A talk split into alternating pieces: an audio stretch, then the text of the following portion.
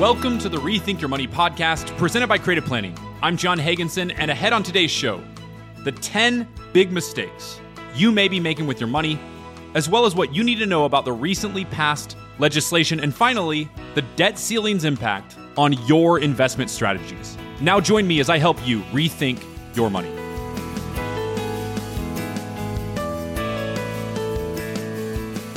When I was back in college, I had a friend, and this friend was in a bad relationship. Do you know what I'm talking about? We've all had that friend where they're in one of those relationships where there's constant bickering.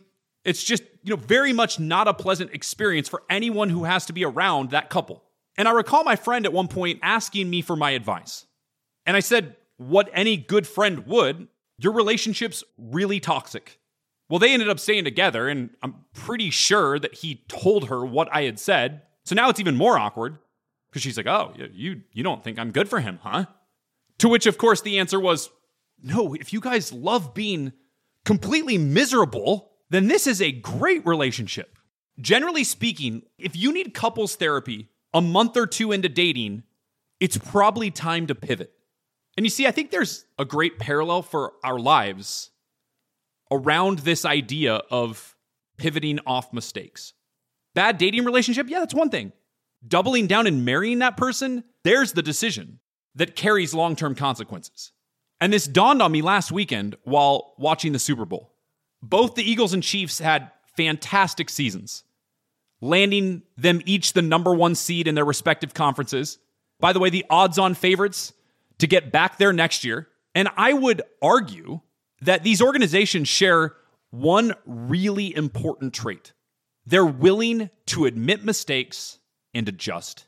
Look no further than their starting quarterbacks. The Chiefs moved up on draft day to go get Patrick Mahomes, two time Super Bowl MVP, two time NFL MVP, five straight AFC championship games, maybe the most talented quarterback in NFL history, probably the most decorated through five seasons, even more so than Brady, and he's 27 years old. Well, when they made that trade to move up to get him, they had just made the playoffs, and their current quarterback was a former number one pick in the entire draft out of Utah named Alex Smith. Similarly, when you look at the Eagles, when they drafted Jalen Hurts out of Oklahoma, they had just given a $128 million extension to Carson Wentz, who was the number two overall pick out of North Dakota State. They included $107.9 million in total guarantees, which at the time was an NFL record. Hurts then won the job, was clearly better than Wentz. And did they double down on that mistake? No. They traded him to the Colts. And look where it landed them in the Super Bowl just a few years later. In hindsight, the Wentz extension was a mistake, but it didn't derail the Eagles franchise because they didn't allow it to compound into additional mistakes. An inability to do this is often referred to as the sunk cost fallacy, which is a cognitive bias that makes you feel as if you should continue pouring money or time or effort into a situation because you've already, quote unquote, sunk so much into it. When falling prey to this sunk cost fallacy, the impact of loss feels worse than the prospect of gain. And so we keep making decisions based on past costs instead of doing the smart thing, which would be to focus more on future costs and benefits. And this principle is one of the largest contributors leading to financial struggles. None of us are going to be perfect. We never will be when it comes to our money moves. But learning from those inevitable mistakes can prevent headaches and position you for a solid future. And that's what we'll unpack as I share with you the 10 common investor mistakes. And not so that you feel bad if some of these sound familiar, but rather so that you have the opportunity to pivot off of them and correct these mistakes. The number one mistake is not having a financial plan. 24% of American workers do not have any type of retirement strategy. None. Only 33% of Americans have any sort of written plan. A recent study showed the biggest roadblocks 42% of people said they don't have enough money. I don't need a plan.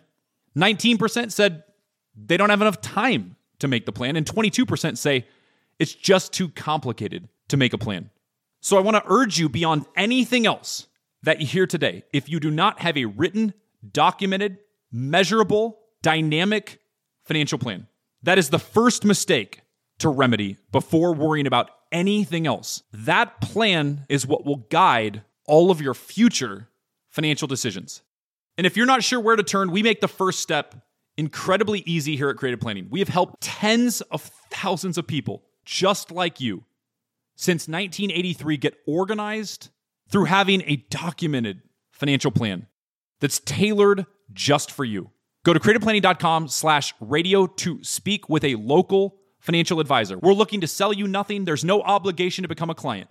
If you have a plan but think a second opinion would be of value, since after all, it's your life savings, visit us at creativeplanning.com slash radio now, and we'll provide a fresh perspective. Again, that's creativeplanning.com slash radio.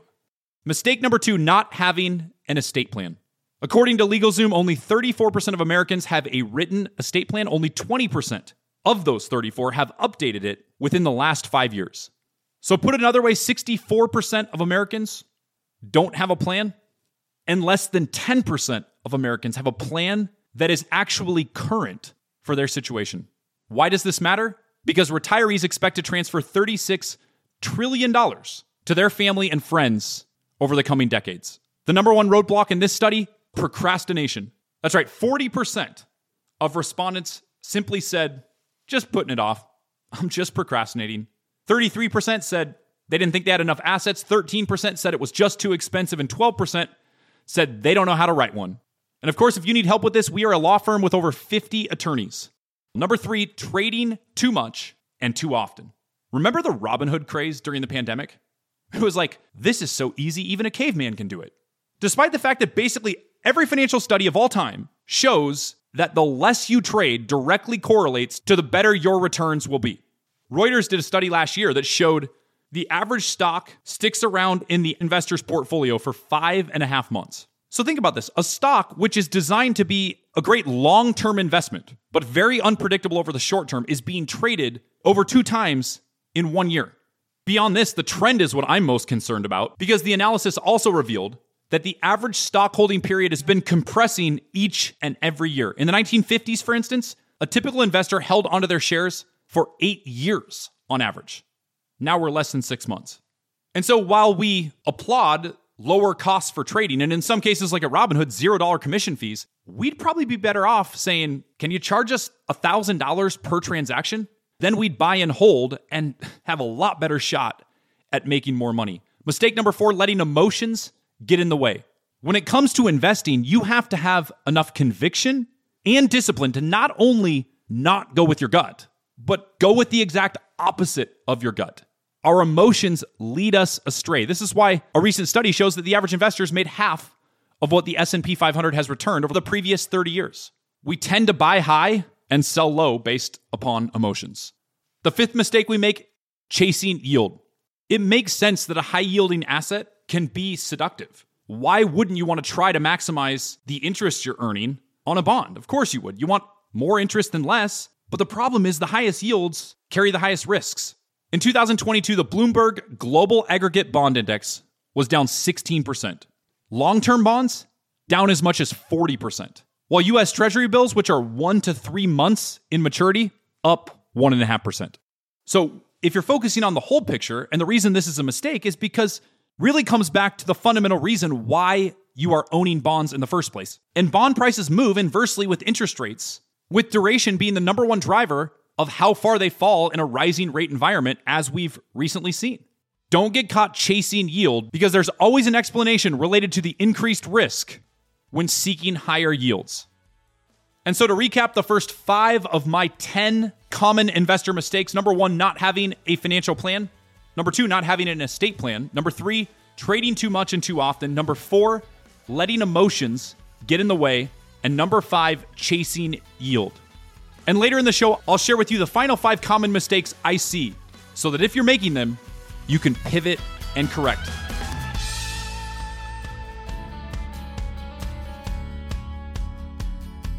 I'm joined today by a special guest.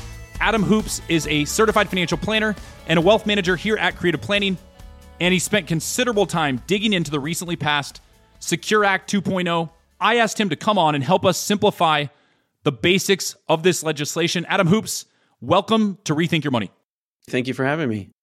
let's jump right in. What exactly is the Secure Act 2.0? The Secure Act 2.0 was actually part of a big spending bill that Congress passed. It's about 4,000 pages and it funds the US government all the way out until September of 2023. Mm-hmm. So, in typical congressional fashion, what they did was they argued about something for months and months and months. And then, no. within, yeah, exactly. within the matter of a week, decided to wedge it into something else and the Senate passed a bill on the 22nd of December, then the House on the 23rd, and then President Biden signed it on the 29th. The provisions we're talking about today is 2.0, and 1.0 is actually called the Setting Every Community Up for Retirement Enhancement Act, and they passed that back in 2019. So this is called Secure Act 2.0. Thanks for the background there, Adam. Uh, so, what did the act change? What rules are most impacted? So, actually, a lot of things were impacted, mostly in the world of retirement. And it all comes down to Congress is trying to help citizens to save more for retirement. So, we all collectively know we're not saving enough money as a people to pay for our future retirement. We rely too heavily on Social Security and other things like that. So, the government thought, okay, well, let me be helpful here. And some of the things are helpful. These are all targeted around easing the rules and incentivizing Americans to save for retirement. These are things like increasing the amount that you can put into a retirement plan, changing the age and when you have to take money out of retirement accounts, reducing the penalties if you miss taking a distribution, creating mandatory and auto enrollment into that new work retirement account. I mean, let's face it, we just don't like being proactive on things. I remember when my wife Brittany and I did the TSA pre check. It took maybe 25 minutes. It's not expensive. I think it's good for five years. And now every time we go to the airport, for the next five years, we're saving ourselves hours of time, but how few people will actually spend the 25 minutes to go do it because there's friction there. And so I think if we're recognizing human nature and we can make the default for retirement plans to be, hey, you're opting into this thing, you're contributing, it will naturally help a lot of people who are well intended and actually do want to save for retirement but may just be busy and it's too hard to take the first step. So I think that's a big one. What else is in there? Things like part time workers used to not be eligible for retirement accounts, now will be eligible. And then the last two provisions really are trying to make things easier for people both who participate in the plan to take money out in advance. So, one of the things you might say is, well, uh, I might need the money before retirement. So, they started to ease some of those rules. And then they also ease the rules on the other side, which is the companies who sponsor the plans. This makes perfect sense. Taxpayers pay less in the long run if we can make it easier, right, for people to save for retirement. Which of the changes associated with Secure 2.0 do you think will most widely impact us? I'm going to focus on the individual, the saver, sure. the employee side. There are a slew that are on the company side, but most people wouldn't see that.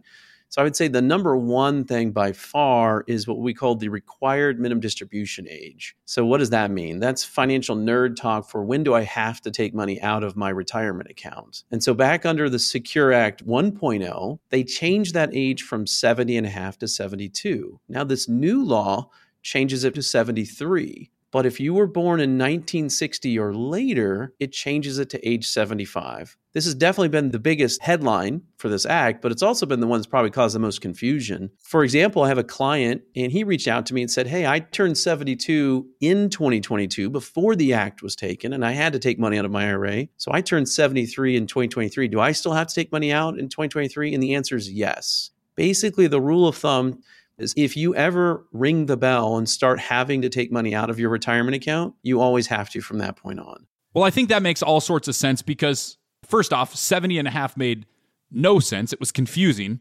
But I also think it makes sense to push this back because we're living longer than ever before and we're working so much longer as a society than ever before.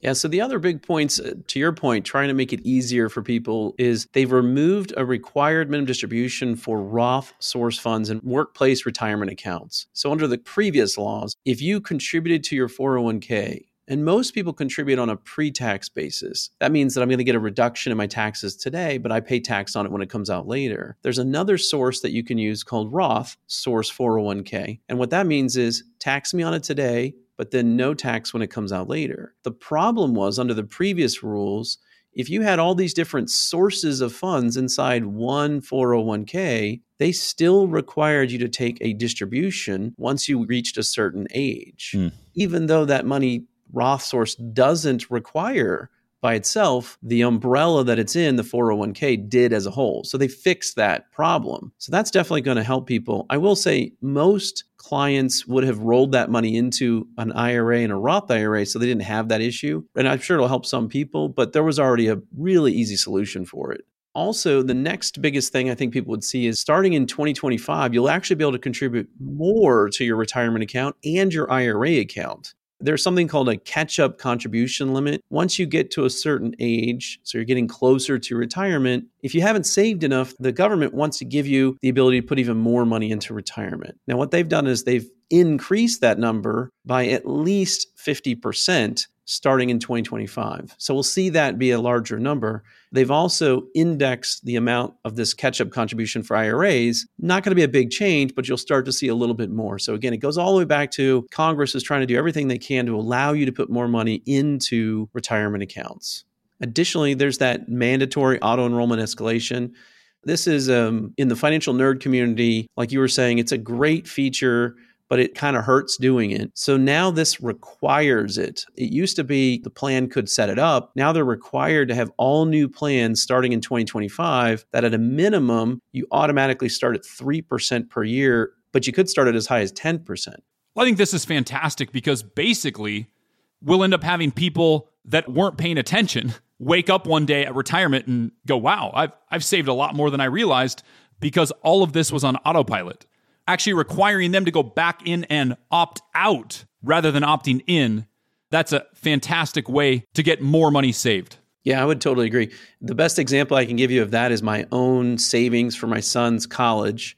And we've got three boys that are in college right now. We started saving with as little as $25 a month into a 529 plan account. And that money grew and grew and grew over time. And eventually we're putting more and more contributions in. But even a small amount that you can save on a consistent basis, the time value of that money is going to grow and grow and grow to the point where it's going to be there. It may not solve every problem you've got, but you're going to be in a much better situation, even saving a small amount into either retirement account or 529s. I'm speaking with Adam Hoopes, certified financial planner and wealth manager here at Creative Planning, and we are discussing the Secure Act 2.0. If you've got questions and wish to speak with us, visit creativeplanning.com slash radio to request a visit with a local advisor like Adam or myself. Adam, we could do about 10 shows unpacking the 4,000 pages. In our last few minutes here together, what other notable takeaways do you think we should be aware of? So the other part is that there's something called a savers match. Under the current law, what happens is if you have a lower income and you put money into your IRA, your 401k, the government wants to basically give you money to help you with that. Now, normally what they do is they give that to you as a tax deduction, mm-hmm. and then that actually is refundable to you. So it comes in your taxes. Well, they're going to change that and say, you know, hey, that's great, Bob, that you made that contribution. We really like that. We're going to put money into your IRA for you. So TBD on how they're going to actually do this, but this is slated to start in 2027. So I think there's going to be some clarification on that. Another one I think people will be pretty excited about student loans it's a really big item with Congress right now is trying to help reduce the student loan burdens. So what they've said now is that employers as employees put money into a retirement account, so you put money in your 401k, instead of putting the match into the 401k, you can direct that to a student loan. It's again one of those things they're just trying to do as many things as possible to incentivize someone who maybe was on the fence about putting money into a retirement account can now direct some of that money that they would get as a match to go towards student loans. I could see that being beneficial for a few people. Absolutely. In addition, they've also then, and this is kind of a bunch of different things that they've done at once, they've tried to make it easier for people for retirement to pull some of that money out. So the first thing is they made it easier on the companies Mm-hmm. Because before, these are what we call a hardship withdrawal. So you're going through a situation where you're like, I need this money or I'm going to get kicked out of my house. I'm in a hardship. Mm-hmm. And so the employers were required to go and certify that that was true. Now the employee will self certify that. So think of that as like trying to help make the plan sponsors be more confident and less likely to prevent these type of withdrawals. The other one is that you are now able, starting in 2024, to take up to one distribution a year of up to $1,000, and you don't have to pay a penalty on that. And you could even pay it back within three years. And then the last one is that if, and God forbid this happens, and it will happen to people, if you're a victim of domestic abuse, you can take money out of the retirement account to help during that time frame when you're experiencing domestic abuse. So those are just all different little things that they've tried to do to make things easier to make people more interested in putting money into these accounts. Well, so you've shared with us all the great things about the Secure Act 2.0, but as it is with most things, I'm sure there's a little bit of a give and take. So what do you think are a few of the aspects that won't quite be as helpful or maybe even are negative aspects of this legislation? Yeah, absolutely. The very first thing I would say is that anytime that the Congress giveth, they have to taketh away, mm-hmm. right? So there's actually a rule that says if we reduce the net amount of money that comes into the federal coffers, we've got to then do something that offsets that reduction. So how do they do it here? Because they're requiring people to take less money out of their accounts and put more money into them. Well, the the hidden the hidden part of that is that if you reach a certain age, right before retirement, you're going to make what's called catch up contributions. And those catch up contributions uh, used to be all pre tax eligible. Now they have to be Roth source. So it's kind of a move backwards for employees who are trying to save, trying to do like maybe a burst amount of savings right before retirement because they're in their highest earning tax years. And then as wealth managers, what we've helped people to do is maximize your retirement savings the last year or two of retirement if you if, if you're not or last year or two of work if you're not already doing it. Because then in the first two years of retirement we could do things like roth conversion or just take the money out and you'd pay a much lower tax rate. So there's going to be an hmm. offset there because you're going to be paying the highest tax rate you will arguably during your lifetime in the years right before you retire um, additionally, they came up with something that they think is going to be really helpful called a retirement savings lost and found. So, what they want to do is create a national online searchable database of all of the retirement plans so that if you've lost one, you can go and search it. So, in my experience, anytime the government puts together a big database, it never works really well, number one. And there's also already tools online to help you find that. Every state has has a tool available for you to go and find lost assets like that. So it's it's again kind of a solution where there was no problem. And then the last one is that they're going to set up that employers can now set up emergency savings accounts. So basically this provides employers the option to offer their non-highly compensated employees financial nerd talk for for for people who make usually less than about $140,000 a year they can allow them to have a pension linked emergency savings account. So the contributions go in after tax, and the first four withdrawals from, from this account each plan year may not be subject to fees or charges solely based on the withdrawals. So I don't envision a lot of employers setting this up. I could be totally wrong, and this may turn out to be the you know the next big thing that happens in our world. But I feel like this is going to be so complicated and minimal amount of savings here that most people are not going to see this at all. I would agree with that as well.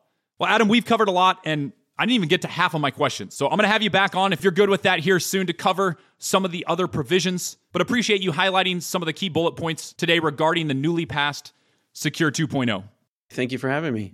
If you want to dive into the details on Secure 2.0 more, Adam wrote a great article for our clients here at Creative Planning and I'll post that to the radio page of our website at creativeplanning.com slash radio. And of course, if you have questions about anything regarding your personal finances, Barron's has called us a family office for all. 50 attorneys, nearly 100 CPAs, 300 certified financial planners.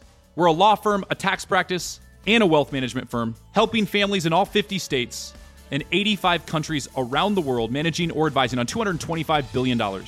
Why not give your wealth a second look by going to creativeplanning.com slash radio now to speak with a local advisor.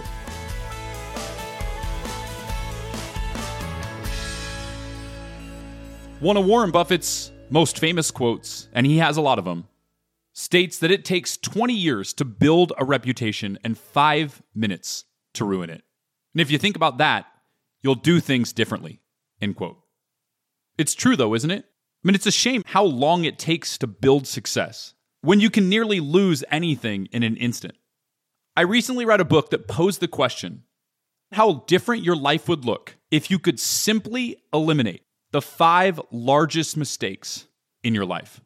It's kind of an interesting question to ponder. When you think about what those five mistakes are, we've all made them, but just being able to go back with the benefit of hindsight and change those decisions, turn those mistakes around, I don't know, for me, would have some positive implications. There's no doubt about it. And this is why, when it comes to our money, taking big swings with your investments is so hard to overperform because imagine if for 20 years you happen to be the best investor on earth. You were quadrupling market returns, were timing the market correctly, finding the right individual stocks. But then in year 21, you made a big bet on NFTs, or during the pandemic, you went all in on the stay at home stocks and didn't get out in time. I mean, maybe the first time you were actually wrong or made a big mistake in a couple of decades. And because of that, you lost everything.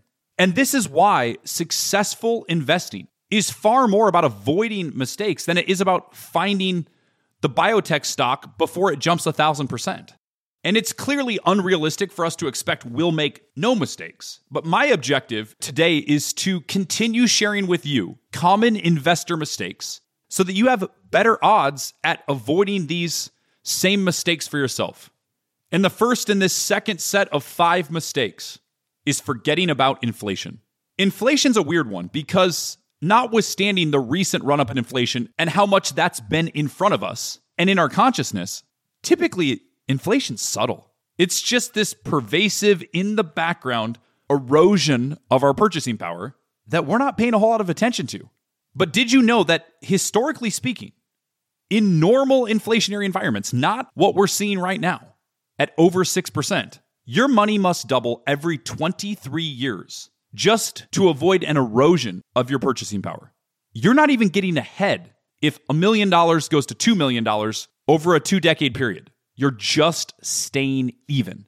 This is why when you move to cash out of fear for losing money in other investments, you're doing nothing more than jumping from the frying pan into the fire. Because although you might look at your statement and say, well, I had $100,000 in there and now I still have my $100,000. That's why I put it there was to preserve my capital. No. Assuming inflation's around 6%, nope, you just lost $6,000. How would you feel when you received your statement at the end of the year if instead of saying you have $100,016.12 or whatever measly amount of interest you earned sitting in cash at your custodian or in your bank, but rather your statement showed your real return on your investment, your true return on investment, which would indicate a value of about $94,000. I mean, you drive right down to that bank and say, something's wrong. I had it in cash and you're showing that I lost six grand.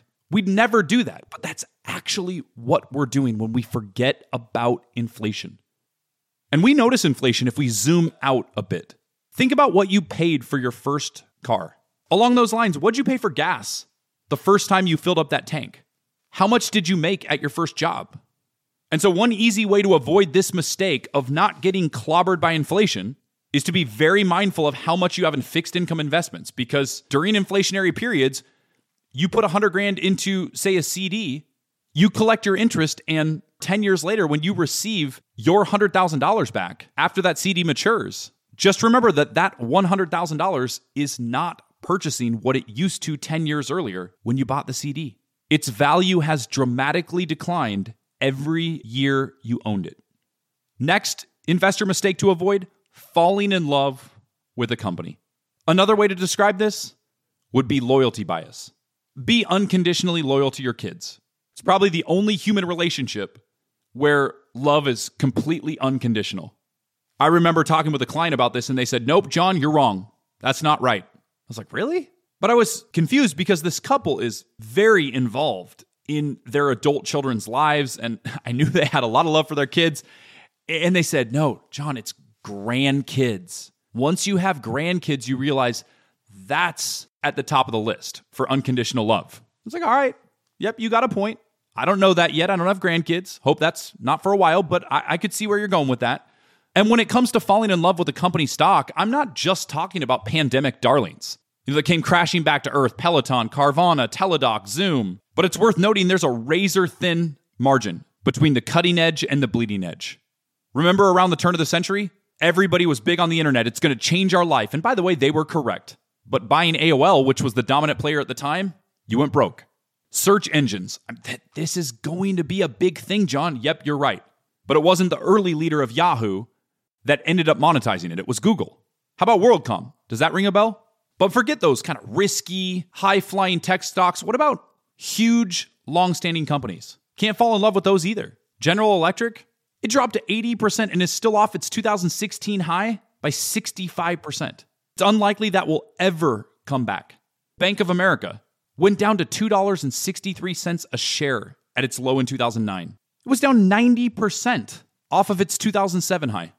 And here's the real challenge. In 2020, the average lifespan of a company on the S&P 500 index was just over 21 years. Well, was 32 years in 1965. So there's a clear long-term trend of declining corporate longevity with regards to the largest American companies, which means even the largest, most successful companies, if they're only around about 20 years, you better not fall in love with it too much. I mean, that's that is longer than the average marriage lasts in America, but that's not a lifelong hold. You'll have to figure out when to buy and sell, and that is incredibly difficult. To know when a stock drops 70%, is this just one of a couple drops that I'm going to see with Apple on its way to becoming the largest company in the world? Or is it going to look more closely like the vast majority of stocks that have a life cycle and never come back? Next investor mistake to avoid not understanding the investment. My wife and I put in a swimming pool when we purchased this last house. The excavator, when he found out that I was in wealth management, started telling me about his portfolio, all the different cryptocurrencies that he owned and how much money he had made. And that that was the future. And he was really surprised that we weren't investing a lot of our clients money into crypto because he's like john i mean do you not really get it? Like this is the future. Like you can't keep investing like it's 30 years ago. This is where things are going. So obvious. Clearly it was a huge mistake for him to not understand the risks involved in those investments. And so here's how i look at stock market investing. Statistically, it's darn near impossible to pick the right stocks or to time the market successfully over long periods of time. And so, as the late John Bogle said, don't try to find the needle in the haystack. Instead, buy the entire haystack, meaning own the largest companies across various sectors and geographies and benefit from their profits as a shareholder. Only about 4% of all traded securities have accounted for 100% of the market's returns over the last 100 years. And so there will be a few winners, but there will be a lot of losers and a lot of sort of just meh companies that'll come and go. But that strategy, where you simply buy the broad markets, has earned nearly 10% a year for 100 years. Of course, past performance, no guarantee of future results. Our next investor mistake to avoid is wanting to get even. And this very closely mirrors the gambler's fallacy, where the gambler chases losses, and as they're back at the ATM, getting more money out that they can't afford, they state the famous line Once I'm back even, I'm stopping. Famous last words. Good luck getting back to even, playing a game where the odds are stacked against you. But speaking of gambling, did you know that $16 billion was gambled on the Super Bowl alone? It was played in Arizona, which was the first state ever with legal sports betting. Next year is going to be absolutely crazy with the Super Bowl being in Vegas for the first time. I expect that $16 billion number to be blown out of the water Popular sports betting site FanDuel said it was taking in 50,000 bets per second at its peak. And DraftKings, their competitor, paid out $2.68 million to one bettor on the Chiefs' win. That person better be washing Andy Reid's car in a Mahomes jersey for the rest of their life. That is an unbelievable haul. I found this interesting. GeoComply, a company that verifies the locations where gamblers are betting, saw 100 million sports betting transactions this Super Bowl weekend. And specifically in and around State Farm Stadium in Glendale, Arizona, more than 100,000 transactions were verified on Sunday. Oh, and also, if you bet that the Gatorade bath poured over the coach would be purple, those were 9 to 1 odds. So congrats on the big victory. Apparently, the most likely color going into the game was blue. So there you go. Don't worry. Plenty more useless information as we continue on. But here's why this is such a big mistake when it comes to your investments. The stock that you're waiting to get back even on doesn't know what you paid for it. It's irrelevant. And the final investor mistake that I hope you can avoid for yourself is investing money in the stock market that you'll need soon. Your time horizon is by far the most impactful piece of information in dictating how and where you invest your money. If you don't need the money for 10 years and you're not going to freak out over short term volatility, you should be in stocks if you're looking to provide yourself with the highest likelihood of the best outcome over a 10 year period. By contrast, if you need the money in one year, it's really risky having that money in stocks. But I saw a prospective client recently who had money in a retirement account that they would be penalized on if they took a withdrawal from within the next 25 years. And 60% of that account was in a stable value fund and bonds. When I asked why, they said, ah, I don't know. I don't think the market's going to do that well. Kind of worried about a recession. Wait, what? These are monies you don't need for 25 years. None of that matters. You need this to be as big as possible 25 years from now. And the odds of you achieving that with the majority of the account in fixed income or cash is not the approach you want to take. And so, to recap all 10 investor mistakes so that you can avoid these for yourself number one, not having a financial plan. Number two, not having an estate plan. Number three, trading too much and too often. Number four, letting emotions get in the way. Number five, chasing yield. Number six, forgetting about inflation. Number seven, falling in love with a company. Number eight, not understanding the investment. Number nine, wanting to get even. And the 10th and final one that I just shared with you investing money in stocks that you'll need soon. So, in addition to being aware of these mistakes, what else can you do to avoid them? Have a true documented, measured financial plan and find someone you trust who can help hold you accountable to that plan. We all struggle when left to our own devices. So often, simple rules aren't easy to follow. If you think you'd benefit from a fresh perspective and aren't sure where to turn, visit us now at creativeplanning.com slash radio to speak with a local fiduciary advisor not looking to sell you something, but rather give you a clear and an understandable breakdown of exactly where you stand with your money. We've provided the second opinion for thousands just like you. Reach out today for your complimentary meeting at creativeplanning.com slash radio.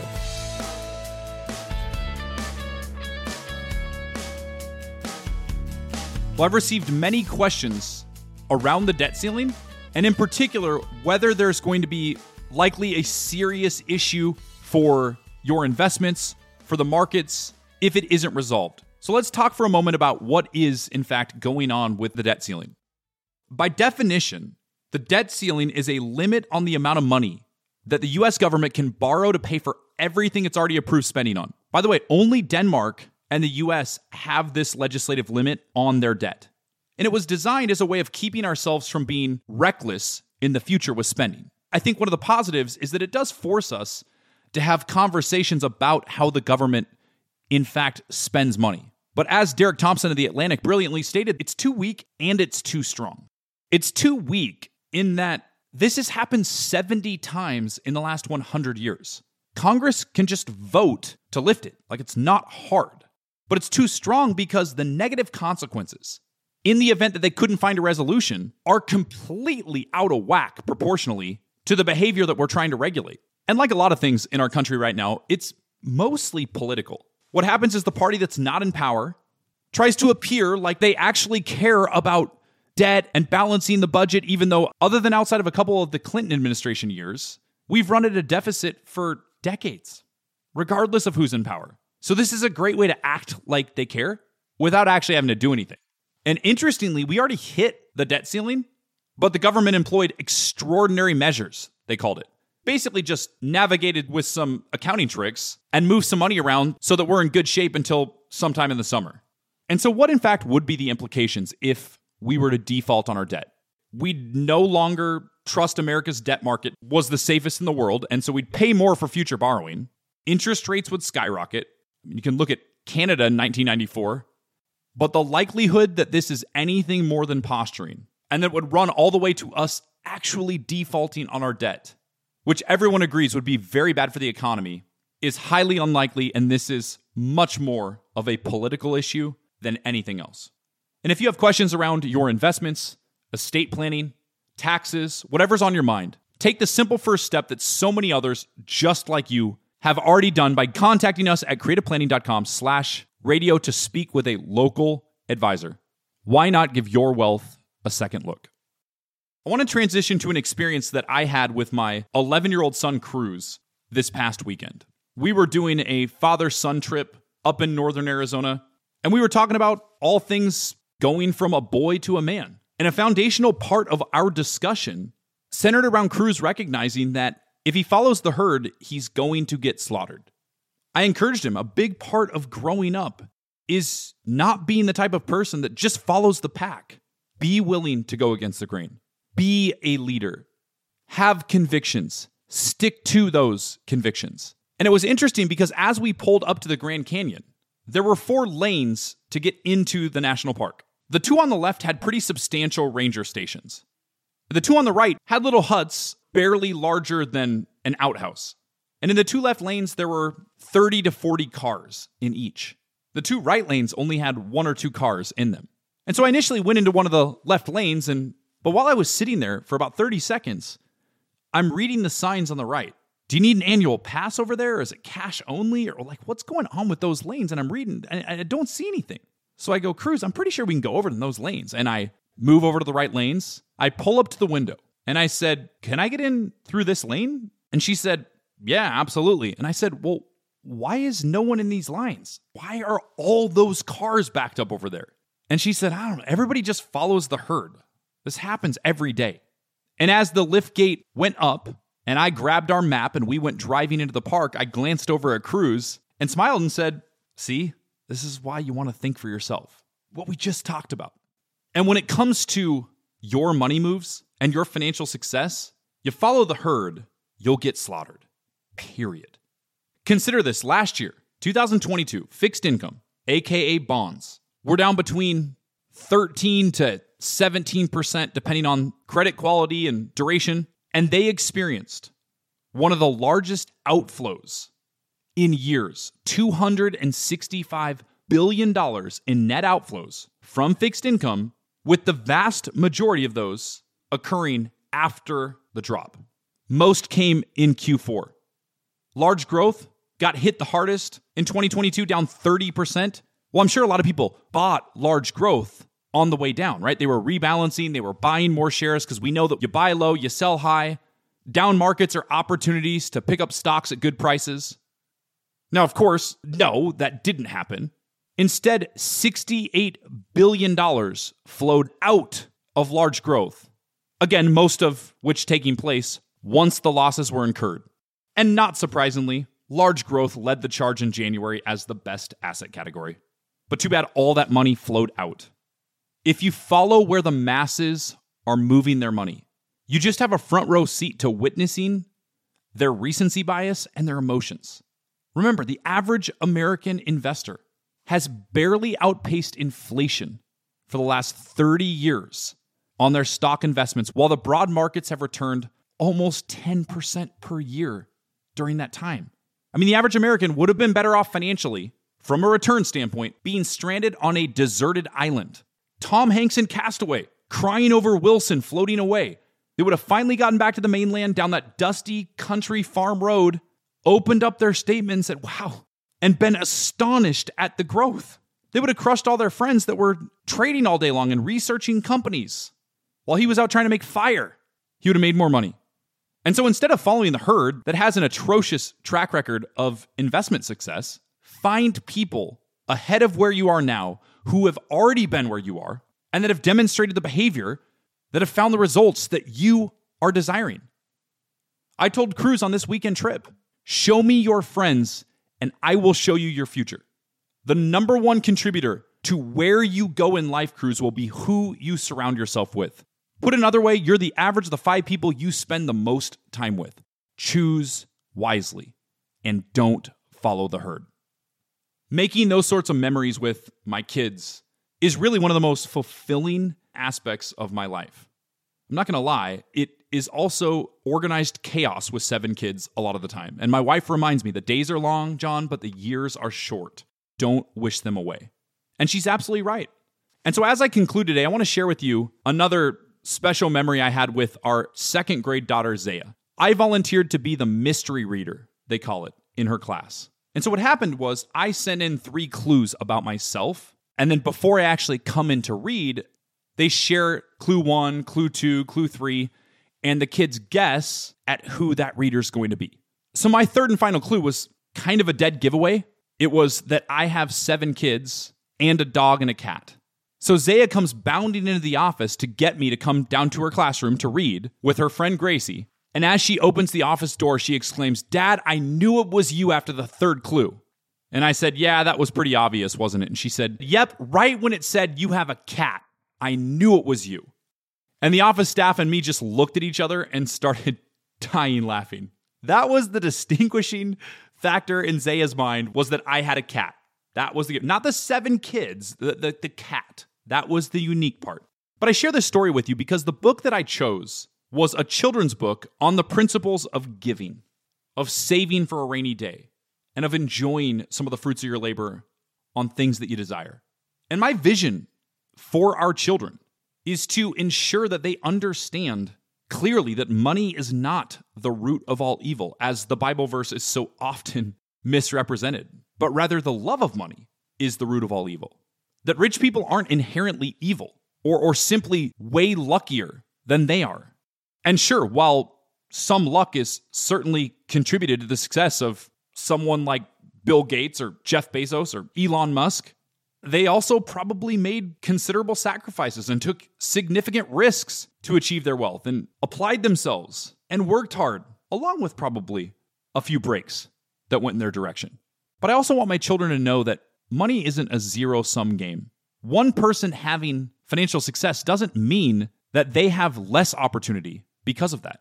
That that person somehow got more of the pie, but rather that the pie itself is continually growing larger. And in fact, when it's working well, one person's success can actually help catapult someone else to more success.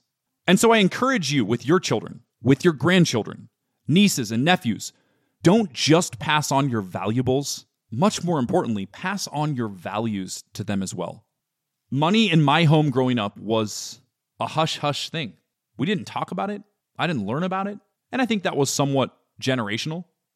But it's no secret that the values and the advice and the experiences that we encounter as children shape certainly how we relate to other people in life, but also how our early experiences shape our relationship with money.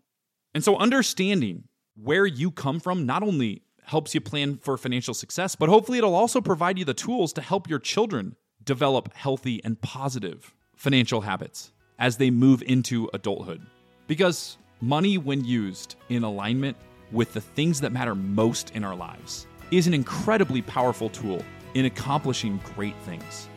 And this is especially important because we are the wealthiest society in the history of planet Earth. Let's make our money matter.